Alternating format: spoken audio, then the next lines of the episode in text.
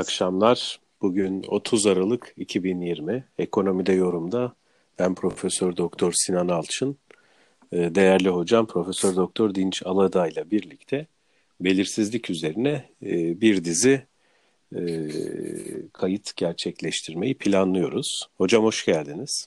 Hoş bulduk Sinan. Nasılsınız? Sağ ol, iyiyim. iyiyim. Evet bu, bu yıl e, iyiyim ben de iyiyim teşekkür ederim. Bu yıl bitsin diye herkes bekliyor herhalde. Öylesi bir yıl oldu. Ee, Yıl içerisinde birçok şey gerçekleşti ama herhalde e, tek kelimeyle isimlendirmek gerekse bu yılı e, muazzam bir e, belirsizlik. Yani özellikle Mart ayından itibaren Türkiye açısından baktığımızda hani neresine bakarsak yılın sonuna doğru, ortasına doğru veyahut da işte 2021'e doğru muazzam bir belirsizlik hali. Bu da herhalde e, insan açısından e, hem birey olarak hem de iktisadi bir e, figür olarak da düşündüğümüzde e, en e, tehlikeli duruma da işaret etmiş oluyor. Bunu da gördük. Tabii birçok boyutu var. Bu, ekonomik kısmı, güncel ekonomik kısmı bir yönü. Fakat genel olarak belirsizlik iktisada dair yani iktisadın içerisinde hep olan ve araştırılan aslında klasik iktisatçılardan bu yana bir konu. Bu konuyu e, sizinle e, hani enine boyuna derler ya belki de biraz enine boyuna da konuşacağımız bir dizi olacak diye umuyorum. E, dilerseniz kısaca siz kendinizden bahsedin hocam. Öyle başlayalım. Hani çünkü sizin bu alanda 45 yılı bulan bir yani belirsizlik konusunda çalışmanız var. Bir anlamda akademik yaşamınız belirsizlik konusu ile çok şey dirsek teması içerisinde. Bu yönüyle hani kendinizden bahsederseniz bu serüven nasıl başladı isterseniz oradan başlayalım. Sonra tek tek e, konu başlıklarını konuşuruz hocam. Evet Sinan, e, 45 değil ama belki işte 40 40 yıla yaklaşan bir süreç oldu. Ben de düşündüğümde onu o hesabı yaptım. E, nerede başladı, nasıl başladı böyle kesin bir e, hat çizemedim ama e, belki lisans dönemindeki dersleri takip ettiğimde oradaki yani sürekli ders anlatılanların e, biraz tek boyutlu, tek yanlı e, bir kesin bilgi üzerine kurulu bir çerçeveden yürümesi belki buna sebep olmuş olabilir diye düşünüyorum. E, bitirdiğim zaman aklımda böyle bir şey yoktu. E, İstanbul Üniversitesi İktisat Fakültesini bu ara bitirdim. 1976-80 arasında. Daha sonra bir yıl üstüne yüksek lisans yaptım. Yine oradaki hocalarım, hocalarımla birlikte devam ettim. Oradaki en iyi hocalarla birlikte. Ee, yine aslında bunlardan biri de İdris Küçük Ömer değil sanırım. Değil, değil ya ben değil İdris mi? Küçük Ömer hiç hocam olmadı. Ee, kendisiyle Öyle hiç mi? tanışmadım. Ee, sadece birkaç defa gördüm o kadar. Ee, Sencer Divitçioğlu hocam olmuştu esas. Hı hı. E, ve diğer iktisat hocaları vardı. Ee, belki neoklasik iktisadın hani orada işte Gülten Kazgan, e, Sencer Divitçioğlu'nun anlatımları benim üzerimde etkili oldu. Yani oradaki ikilik beni şaşırtmıştı. Hala da düşünürüm. Şu şekilde e, neoklasik iktisadı anlatıyordu bu hocalarımız ama onlar bir anlamda neoklasik iktisadı aynı zamanda eleştiriyorlardı. Örneğin Sencer Divitçioğlu. Evet. Marksist iktisadı bir anlamda e, yazıyor. Biraz alet çantasına benzetilir ya yani evet. eleştir ama yine de bir önce öğren bakalım şeyi yani. Evet öyleydi ama e, bana garip geliyordu yani çünkü uyumlu olmayan iki ekolden bahsediyoruz. Nasıl oluyordu da e, yani gündüz neoklasik olup akşam ya da ertesinde veya başka bir alanda tekrar Marksist iktisada geçiş olabiliyordu. Hmm. Bu benim kafamda bir soruydu. Ee, ama sonra fark ettim ki mesela yüksek lisansta yine Sencer Divitçioğlu'nun derslerinde veya Asaf Savaş'ın derslerinde e, ve onun şey, kitaplarında Yine e, kesinlik dediğimiz çizgi yani e, e, belki bilimin olmaz olmazsa olmazı şeklinde de düşünebiliriz ama bu kesinlik meselesi Marksist iktisadı anlat. Pozitif bilim. Evet belki. yani Marksist iktisadı anlatırken de değişmiyordu bir bakıma. E, bu bir çizgi oluşturdu kafamda bir sorun oluşturdu. E, bir de Keynes diye bir biliyorsunuz önemli düşünür var. Evet. Oldukça bizim iktisat fakültesinde de herkesin dönüp dolaşıp e, kendini onda bulduğu bir düşünürdü. E, Orada o, biraz herhalde bu Almanya'dan e, göç eden hocaların da şeyi var değil mi hocam etkisi var. E, yani Keynes'in ilk çevirileri falan o dönemlerde İstanbul Üniversitesi'nde e, yapılıyor. Evet. Dolayısıyla sadece bir hani kabul edilen bir ekol değil aslında hani e, Keynes'le birlikte e, iktisatla da tanışan bir ülkeden bahsediyoruz bir anlamda. Evet, Keynes'in popülerliği il, şaşırtmıştı ve ilgimi çekmişti. Belki işte Alman ekolü ve Ülgener'in e, yazdığı makro evet. iktisat kitabının okutuluyor oluşu bakımından efendime söyleyeyim e, Keynes'i tekrardan öne çıkarmıştı. E, fakat orada da e, aradığımı tam bul, bulamadığımı düşünebilirim. Tabii Alman etkisi belki Alman tarihçi okul üzerinden başka bir seyri var belki İktisat Fakültesinde. Evet. O ayrı bir konu biraz. Ee, sonra benim e, serüvenimde e, bitirdikten sonra yüksek lisansa dersleri girdikten sonra bir sene Fransa'ya gitme imkanım oldu. Orada e, Paris bir Sorbonne Üniversitesi'nde e, yine Keynesçilerle birlikte e, biz bir yıl derslere girdim. Onların seminerlerini izledim. Orada biraz şeyim değişti yani ufkum değişti diyeyim. Kimler vardı hocam orada yani? Orada böyle, hani öne, önemli yani Türkiye'de pek tanınmaz ama Alain Barrer diye e, Keynes e, yani post Keynes diyebileceğimiz bir ekolün Hı-hı. ilk temsilcilerinden biri vardı. Tabii. Ve onun yetiştirdiği işte asistanlar ve onun çevresi vardı orada. E, benim oldukça ilgimi çek, çeken bir çevreydi o. Ee, değişik anlatıyorlardı Keynes'i. Hiç e, ne Ülgener'in kitabından okuduğum şekliyle değildi. Ee, oradaki Fransız yaklaşımı içinde bir e, iktisadı bir devre olarak görüyorlardı. E, bütün çev iktisadi çevrimleri böyle bir devre içinde anlatıyorlardı. Zaten bu ekole bu yaklaşıma da e, dev, devrevi yaklaşım da denilen, deniyor evet. galiba. Temsilcileri bugün de var.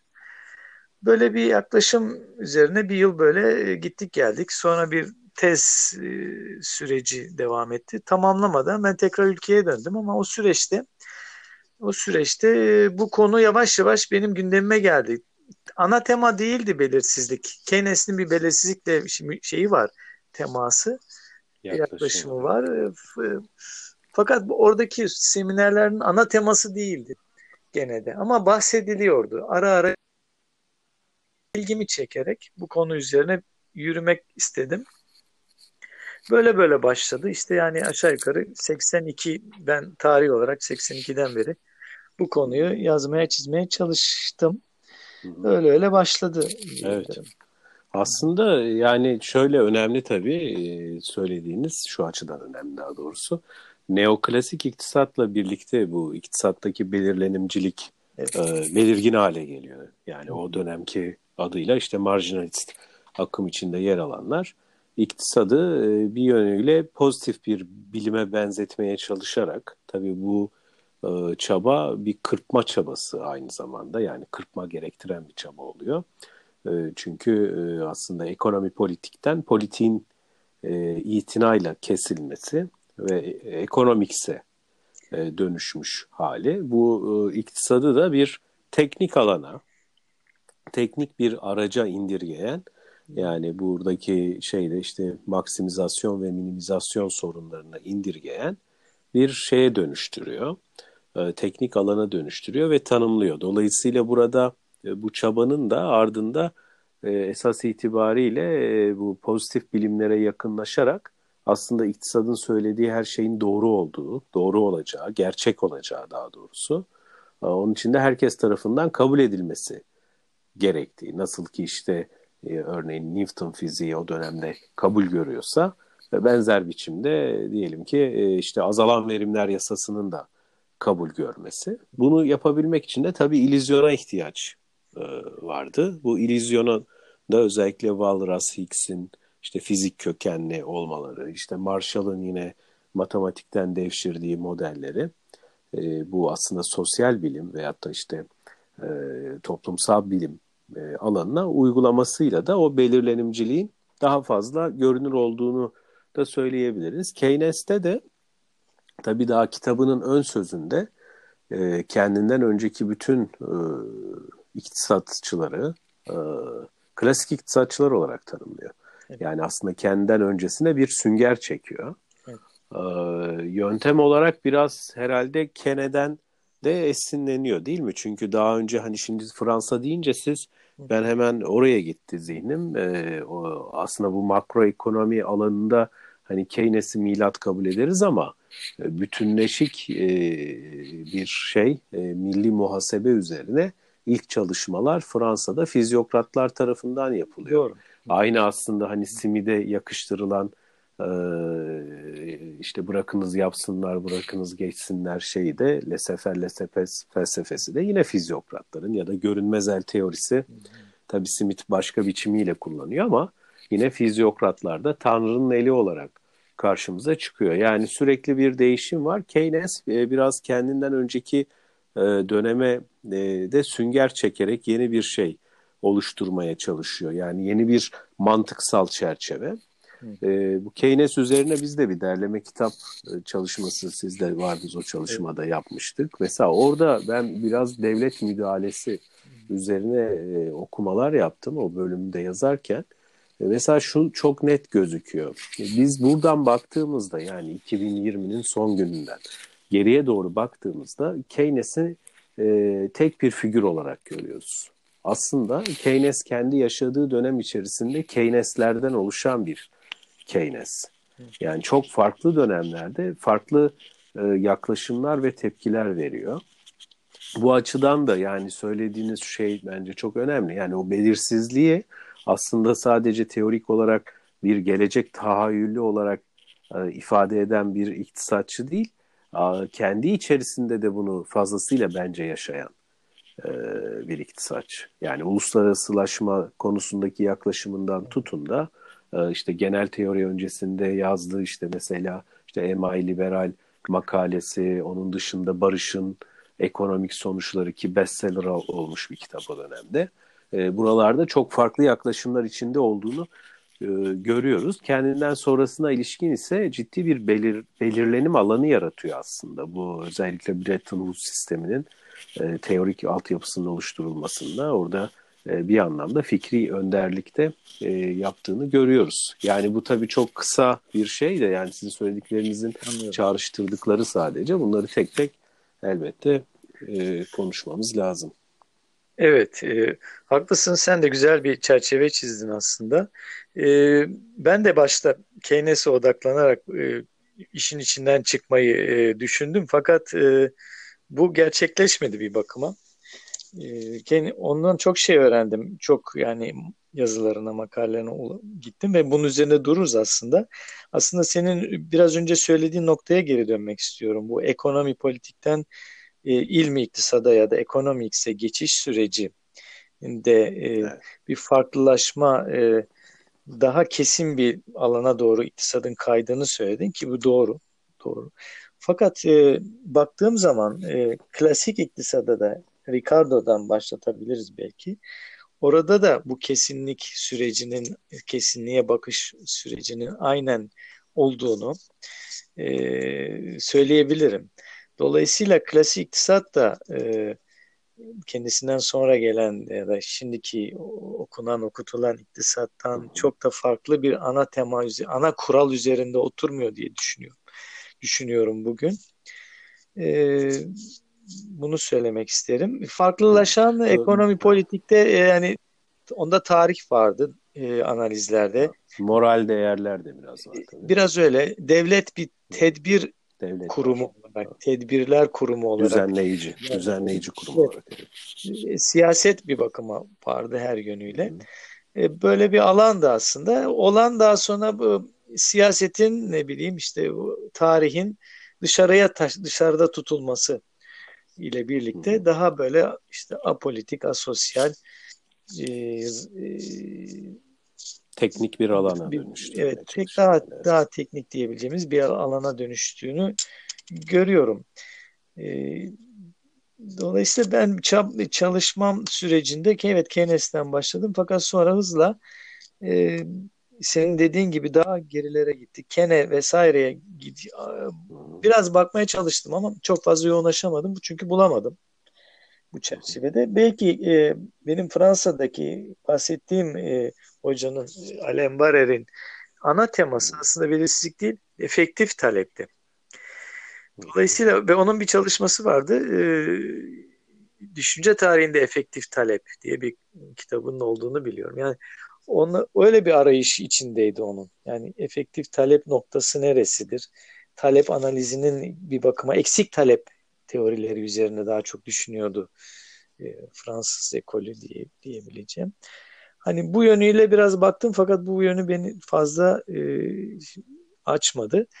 Daha sonra biraz e, işte Hutchison adlı bir iktisatçı üzerinde biraz daha durarak evet.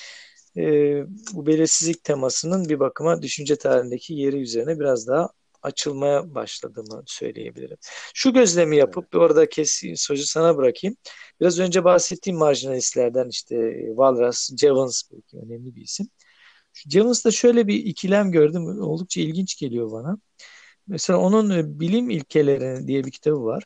Orada bilim, bilimi anlatıyor. Metodoloji üzerine konuşuyor. Mesela orada belirsizlik fikri var. Ama şeye geçiyoruz. E, iktisat kuramına, e, ekonomi politiğin teorisi adlı kitabına geçtiğimiz zaman ya da ilkeleri, ekonomi politiğin ilkeleri adlı kitabına geçtiğimiz zaman orada belirsizliği e, minimal indirdiğini ve bir risk gibi algıladığını görüyoruz. Orada yok oluyor. Yani iktisat bir bakıma belirsizlikle bağdaşamıyor. Ben şöyle formüle ettim. İstersen ben orada e, söyleyeyim ve durayım. İktisatta ana kural bence tam bilgi dediğimiz ya da bireylerin ya da işte insanların geleceğe dönük bir bilgisinin tam olduğu ana kuralı üzerine oturuyor diye düşünüyorum.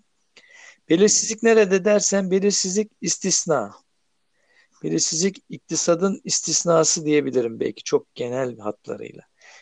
Biraz bunun üzerine gitmeye çalışıyorum son zamanda. Ee, ana kural tam bilgi. Bu ekonom politik olsun, günümüze doğru gelişen iktisat dalı olsun bu şekilde e, bir ayrışıyor diye düşünüyorum. Sadece belli konjonktür içinde yani şu anda içinde yaşadığımız dünya konjonktürü içinde içine dahil edebiliriz. Belli konjonktürlerde belirsizlikin yani unsurunun ya da tahayyülünün öne çıkmasıyla birlikte e, istisna biraz kurala hakim olmaya başlıyor. Böyle bir geçişlik var kural ve istisna arasında diye düşündüm biraz son zamanda. Bunun üzerine bir yazı evet. kaleme almaya çalışıyorum. Yani ben şöyle düşünüyorum tabii e, aslında e, hani ekonomi politik bir dönem, marjinalistler neoklasik bir dönem. E, Keynes ve sonrası ayrı işte sonra da tabii çatallanan çok sayıda e, Keynesçi okul var. Öte yandan monetaristler var. İşte Avusturya okulu var. Yani ana akslar olarak baktığımızda. Şimdi e, bunların tamamını ama topladığımızda e, bunların her biri politik iktisat aslında yani kendi dönemlerinde değerlendirdiğimizde e, o dönem dönem içerisinde her ne kadar işte yönetim şeyi olmasa da yönetime bilgi sağlayan ya da belki şu yönüyle de ifade etmek gerekir. Yönetim için bilgi sağlayan ya da hani daha açık söylemek gerekirse yönetimin ihtiyaç duyduğu bilgiyi, duyduğu bilgiyi de üreten e, alanlara da dönüşüyor buralar. Dolayısıyla mesela Keynes'i e, e, sizin de ifade ettiğiniz gibi kendi tarihsel bağlamından kopartarak e, incelediğimizde ya da Smith'i ya da Ricardo'yu ya da Jevons'u e, belki işte Friedman'ı o zaman e, şey e, anlamını yitiriyor zaten. E, sadece bir ders kitabındaki işte ardışık e, konu başlıklarına dönüşebiliyor. Halbuki dönem içerisinde e, büyük öneme sahip bu. Özellikle yine sizin az önce söylediğiniz efektif talep meselesi e, ya da tersten yine bakacak olursak talebin yetersizliğinin yaratabileceği sorunlar aslında Keynes sonrasındaki e, bu özellikle konjonktür teorilerini de besleyen e, temel bir öge haline geliyor. Ve burada özellikle işte efektif talebin etkilenmesi buna dönük adımlar, işte e, 29 buhranı e, ardından İkinci Dünya Savaşı sonrası dönem e, bu politikaları destekliyor. Yani efektif talebi artırdığınızda aslında kapitalizmin çarklarının tekrar dönebileceği kapitalist üretimin e, sağlıklı biçimde işleyebileceği inanışı var. Yani altında yatan böyle bir şey var bana göre. E, fakat işte Friedman'a geldiğimizde mesela bu sefer mesele efektif talepten arz alanına doğru kaymaya başlıyor. Şimdi bunu örneğin 2008 krizini düşündüğümüzde e, burada da aslında onun kokusunu hissediyoruz. Yani o krizin tanımlanmasında örneğin buradaki kriz bir eksik talep e, nedeniyle ortaya çıkan yani Amerikan e, konut piyasası yeterince alıcı bulamadığı için patlayan bir kriz miydi? Yoksa o konutlar normal satın alınabileceğin üzerinde yapıldığı için mi? Yani bir aşırı üretim sonucu ortaya çıkan bir tıkanma mıydı? Ee, burada bence kritik bir şey var. Ee, özellikle sanayi kapitalizmi sonrası iktisadına ilişkin söylüyorum. Ee, kritik bir e, ayrışma e, olduğu izlenimi bende yaratıyor.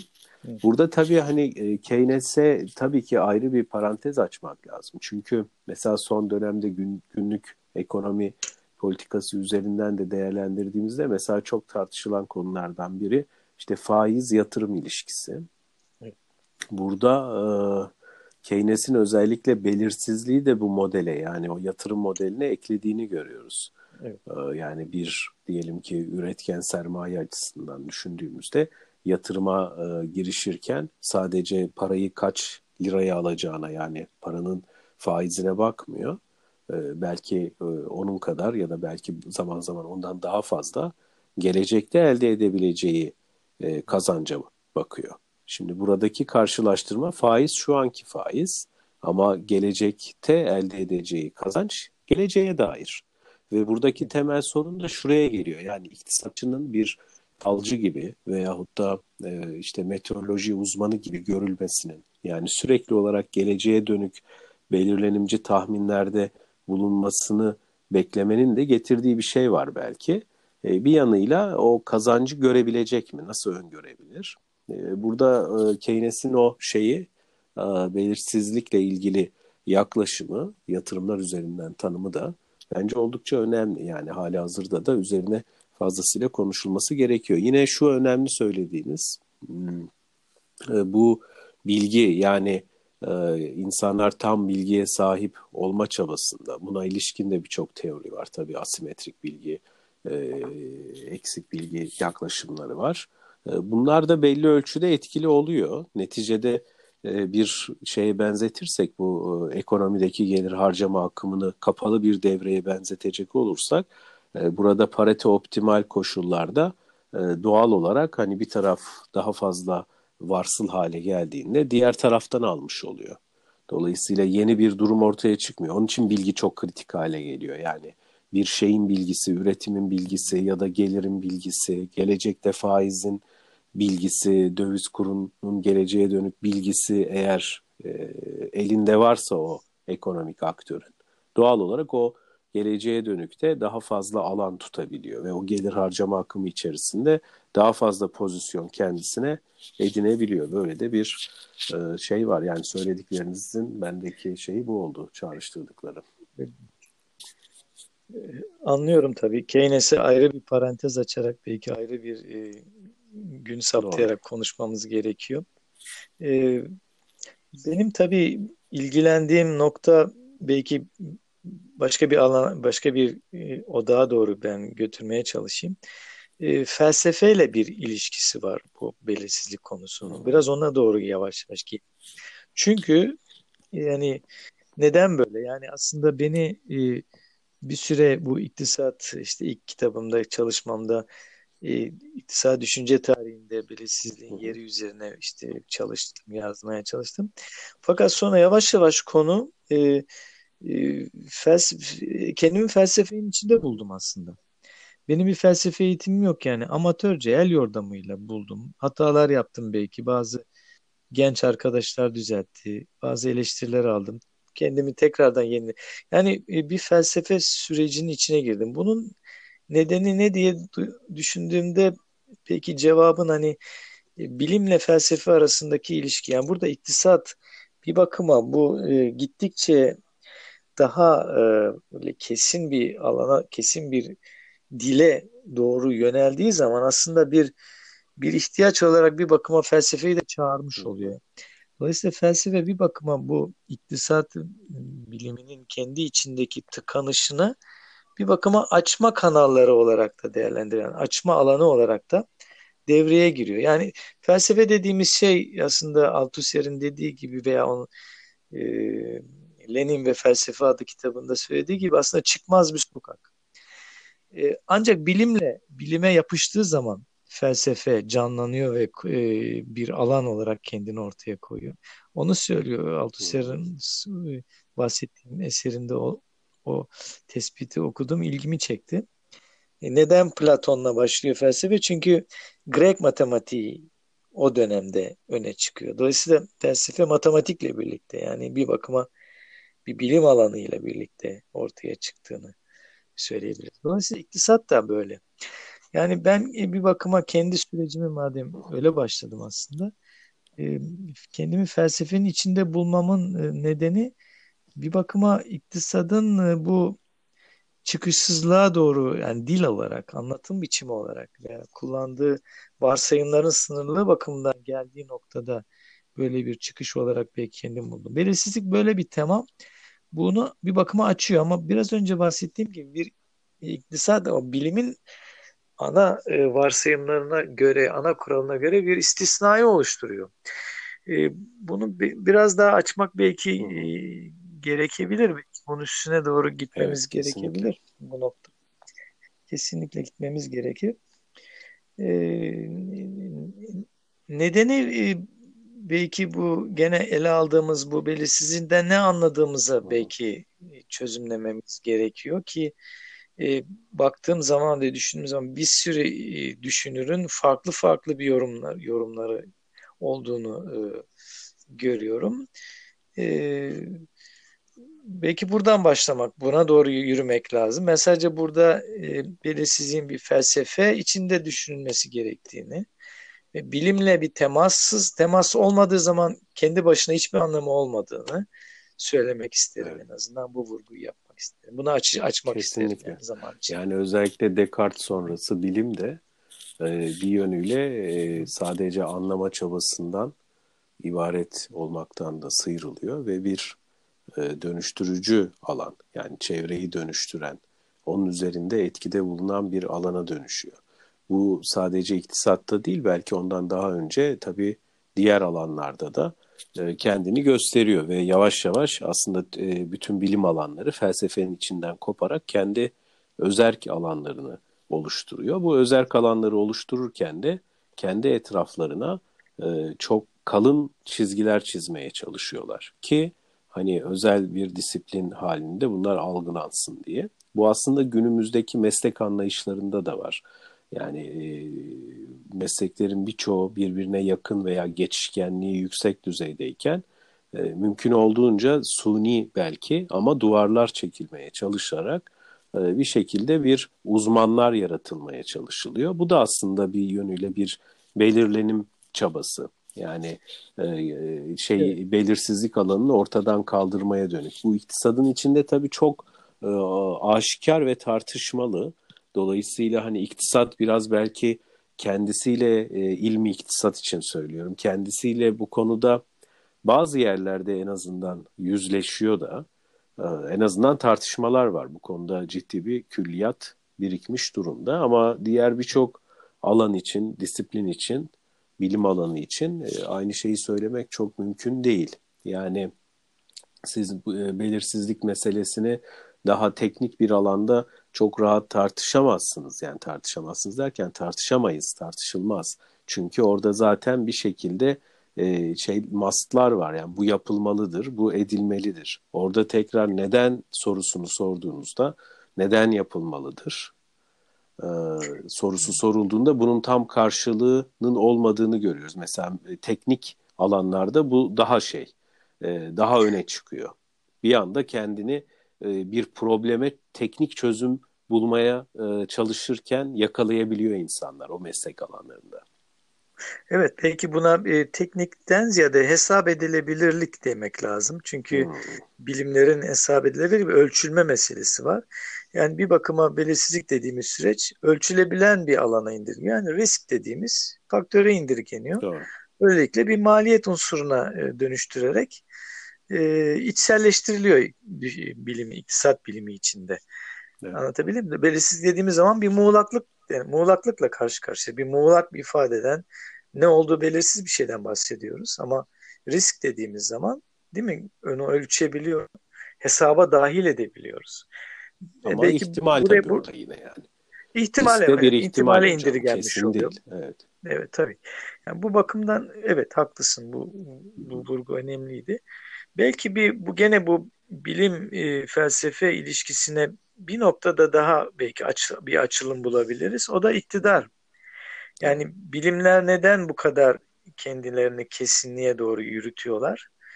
Ee, iktidarla ilgili bir süreç bu. İktidar dediğim zaman burada hani e, bir ulusal ulusal evet. iktidar tam anlamak anlamıyorum. E, daha uluslararası belki e, global ölçekte bir iktidardan bahsediyorum.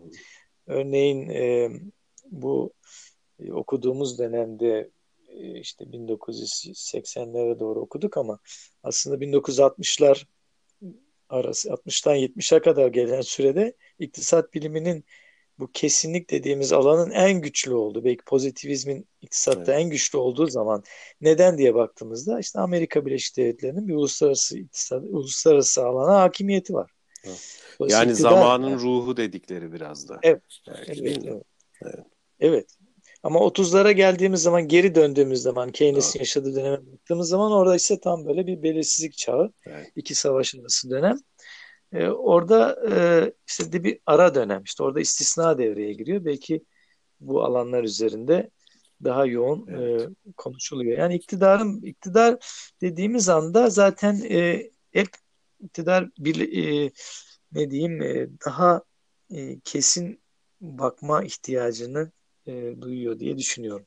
Evet, amaç yönelişi yaratıyor bir anlamda. Yönelişi yaratıyor. Evet, böyle bir durum ortaya çıkıyor. Bir de tabii ki iktisat biliminde kendi içinde yani ideoloji dememek lazım ona ama kapitalizmin e, düşünme biçimi ya da aklı diyelim isterseniz onun da kendi içinde bir gelişmesi var. Hani işte liberalizmden neoliberalizme geçiş, arayışlar Belki bugün yeni bir arayışlar söz konusu.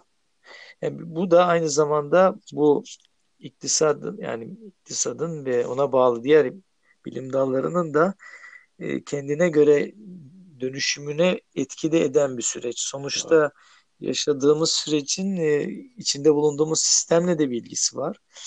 E, düşünmek düşünüyorum. E, dolayısıyla o liberalizmden neoliberalizme geçiş sürecinin de ve bugünkü geldiği nokta da aynı zamanda bilimin e, bu kendi içine kapanma süreciyle ilişkisi olduğunu e, zannediyorum. Tabii e, iktisat e, bilimin içinde de farklı ekoller, farklı okullar, e, e, yaklaşımlar var.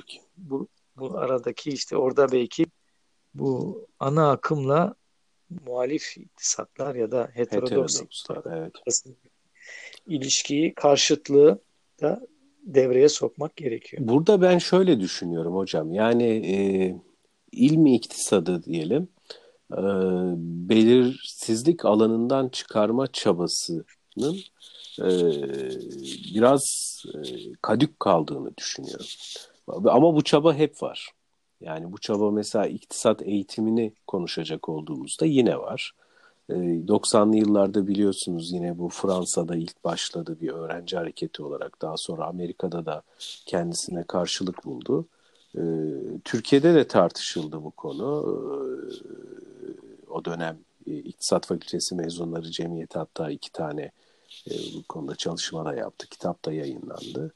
Postotistik iktisat e, adıyla bir tartışma yürümüştü o dönemde. Ee, şimdi orada temel sorulara baktığımızda tabii orada o vesileyle özellikle neoklasik iktisat üzerine çok ciddi iyi çalışmalar yapıldı. Hatta Bernard Gorin de gelmişti bu şeyde e, etkinliğine. İktisatçılar haftasına gelmişti yanılmıyorsam. E, fakat orada e, bir sonuca bağlanmadı o konu. Hı hı. Şimdi mesela öğrencilerden bir kısmı e, iktisat eğitimini ki bunu da ayrı bir başlıkta konuşuruz tabii konuşmak lazım. E, fazla teknik bulurken bir kısmı da tam tersine işte fazla teorik bulabiliyor ya da bir kısmı işte çalıştığında işine yarayacak bilgiler almak isterken Diğeri daha fazla felsefenin öne çıkması gerektiğini söylüyor. Yani burada da bir şey yok, uzlaşı yok. Hakeza işte matematiğin iktisat içerisindeki araçsal rolü ya da amaca ne kadar dönüştüğü, ekonometriyle ilişkisi. Yani bunların tamamı aslında hani şu bizim baktığımız bu serideki veya bu dizideki başlık üzerinden düşündüğümüzde bir belirlenim çabası var. Ama e, hayatın kendisi bu kadar belirli değil yani insanın kendisi de aslında belirli değil. Hani analog bir varlık olarak düşündüğümüzde e, sıfır birden veya dijit kodlardan oluşan bir şey değil. Birimden oluşan bir şey değil. Ama bir çaba var tabii sürekli. İnsanın çünkü kendisini güvende hissetme veyahut da işte geleceğe dönük attığı adımlarda hep başarılı olma isteği. Mesela şimdi hani güncel yine ekonomi üzerinden düşündüğümüzde e, yurttaş televizyonu veyahut da işte gazeteyi okuduğunda diyor ki dolar ne olacak, altın ne olacak, e, borsada satın aldığım hisse senedinin değeri ne olacak? E, bu geleceğe dönük muazzam bir belirsizlik aslında ama orada ne kadar diyor ben bilebilirsem gelecekteki o belirsizliği sisinin arkasındaki gerçeği görebilirsem spekülatif yatırımımı da o kadar doğru yönlendirebilirim diyor. Ama öyle olmuyor. Netice itibariyle bir şekilde ha 2020 yılı belki ekstra belirsizliğin arttığı bir yıl ama genel anlamda baktığımızda da hiçbir zaman zaten e, hesaplandığı gibi sonuçlanmıyor. E, çünkü bir şekilde bir ya bir felaket veyahut da bir çatışma, e, bir gerilim ya da tersten bakarsak çok olumlu ilerleyen bir süreç. Hepsi ortaya çıkabiliyor. Çünkü bunlar yaşamın içerisinde zaten var. Yani yaşamın kendisi tamamen belirlenmiş bir şey değil. Orada da öyle bir algı var. Hani bir düzen anlayışı, bir düzen arayışı. E, halbuki yaşamda o düzen tam olarak var mı? Yani bir şey döngü olduğu kesin. Bir döngü var ama evet. o döngü kendi içerisinde sürekli e, herkese aynı belirlenimi sağlamıyor diye düşünüyorum. Siz ne düşünüyorsunuz? Bilmiyorum. Evet. Evet, e, bu da ayrı bir konu. Aslında iki konuyu açtın. Belki iki bir ders kitabı iktisadı diye bir alan aslında evet. var. E, Postotist iktisadın evet öğrencilerin böyle bir ayaklanmasından bahsediliyor. Ona öğretim üyeleri de eklendi, düşünürler de eklendi. Orada bir ders kitabı iktisadının problemleri üzerinde belki durabiliriz. O ayrı, o da il, üzerinde durulması evet, gereken bir konu. Orada da bir iki çalışmamız oldu bizim de. Ondan da bahsedebiliriz. Evet. Ayrı bir, o da bir konu. Ee, onun çünkü bir, e, bir bir piyasası var. O da hakim olduğu bir piyasa var. Ee, o etkiler Türkiye'de doğru, doğru uzanıyor. İkinci bahsettiğin konu biraz daha önemli gibi geldi. Düzen meselesi. Bu tabii gene belirsizlik dediğimiz konuda ne anladığımıza bağlı olarak e, ortaya çıkacak olan bir konu. Evet düzen dedim. Gerçekten düzen fikri önemli. Ee, bazıları istikrar diyor. Bazıları kararlılık diyor. Ee, bu tamamen içinde yaşadığımız, bana göre içinde yaşadığımız aktüalite içinde yani güncellik içinde ortaya çıkan bir sonuç. Ben burada iki, iki kavramı birbirinden ayırıyorum. Yani istikrar dediğimiz zaman, kararlılık dediğimiz zaman, düzen dediğimiz kavram ile ya da tam tersi düzensizlik, istikrarsızlık, karmaşa dediğimiz aktüalitenin güncelin haliyle yani içinde yaşadığımız halle belirsizlik dediğimiz sürecin yani kesinsizlik dediğimiz sürecin farklı olduğunu düşünüyorum. E, bunu biraz açayım istersen. Bu da ayrı bir konu. Tabii. Giriş, yani buna da girmemiz gereken bir konu. Belki burada e, bu da e, iktisat düşüncesi içinde bu ayrıma yeterince gidilemiyor. Çünkü bu ayrımı yaptığım anda felsefenin e, alanına doğru şöyle bir adım atmış oluyorum. Neden? E, burada belki yani felsefedeki öz görüntü, görüngü ya da öz görüntü görüngü arasındaki farklılığı veya reel ile aktüel arasındaki farklılık belki burada karşımıza çıkacak. Olanla çıkacak. görünen arasında ya. Yani. Olanla görünen e, evet belki öyle diyebiliriz. E, real realiteyle evet. yani daha derinde olan, çok satı üstü olmayanla halen içinde bulunduğumuz güncellik. İstersen güncellikten biraz özetleyeyim bu çerçeveyi. Tabii, bu da bir ayrı bir tartışma konusu. E, bu düzen istikrar ya da tam tersine istikrarsızlık, düzensizlik dediğimiz sürecin bence üç, üç boyutu var. E, tabii bunu gene e, içinde kapitalist devlet süreci içinde görmek gerekiyor. Bunlardan bir tanesi e, tutunum dediğimiz bir faktör. Bu, bu sosyal refah devleti anlamında kullanmıyorum tutunumu. Kapitalist devletin kendi yani düzenini sürdürebilmek üzere e, attığı kurumsallaşma çabaları, ne bileyim Türkiye'de basit örneğe verirsek ne bileyim Sayıştay raporları diyebilirim, seçim süreçleri diyebilirim, oy kullanma hakkı, hakkı geliştirilmesi diyebilirim. Ne bileyim yani buna benzer şeyler. İkincisi ise e, ayrıştırma faktörü yani burada e, tamamen sistemin tabii e, kapitalistler üzerine oturuyor olmasından dolayı yani kapitalistlerin sermaye diğer sermayedarların kollanması üzerine kurulu ayrıştırıcı bir etkisi var. Bu kapitalist devletin biçimi üçüncü, ikinci unsuru. Üçüncü unsur da içinde yaşadığımız otorite. Güç. Gücün nerede toplandığı. Siyaset yani. Gücün nerede toplandığı. Bu üçü belirliyor bence aktüalitedeki istikrar mı, düzen mi, düzensizlik mi belirleyen bu. Hukuk düzenini bunun içine koyup düşünmemiz lazım. Evet. Belirsizlik dediğimiz süreç işte bambaşka bir süreç. Tam temas edemediğimiz ama arka planda yer alan, bazen geçmişi olan, tarihi olan, e, tabii bu e, kültürel olarak geçmişimiz, tarihsel olarak geçmişimiz olabilir.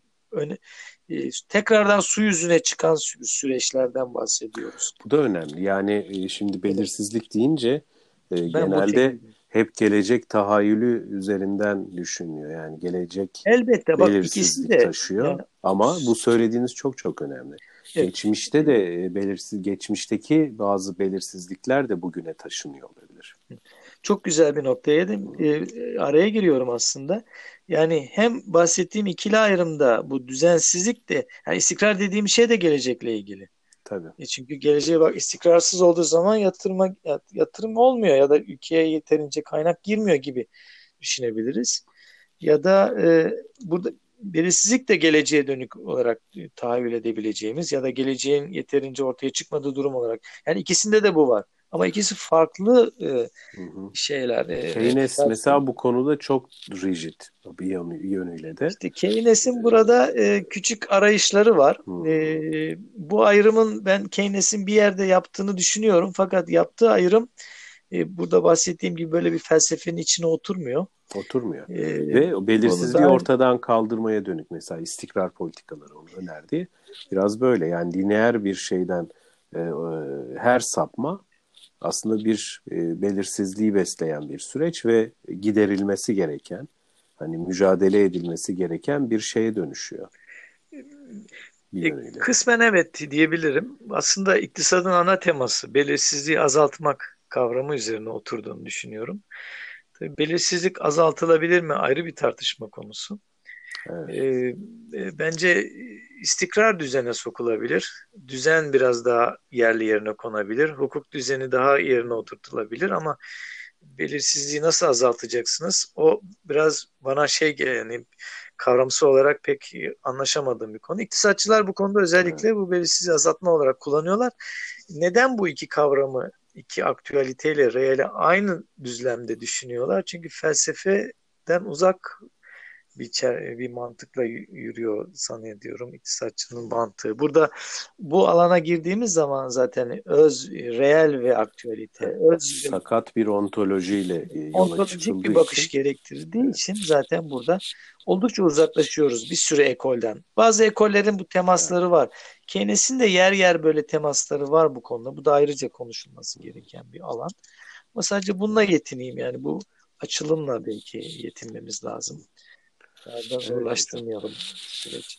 Bu ilk e, dizinin ilk e, bölümü olmuş oldu. İyi bir çerçeve oldu aslında konuşacağımız konulara evet, ilişkin. Bence de. Önümüzdeki günlerde fırsat buldukça e, devam ederiz e, ve bence güzel de bir dizi olacak.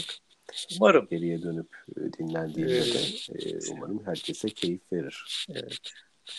Umarım iyi, iyi olur. Hocam, iyi teşekkürler. Doğru gider. Tartışma yaratan bir e, bir seri olur. Evet. Peki çok teşekkür ediyorum. Ağzınıza ben teşekkür sağlık. ediyorum Sinan. Görüşmek üzere. İyi geceler. İyi geceler. Hocam. Hoşçakalın.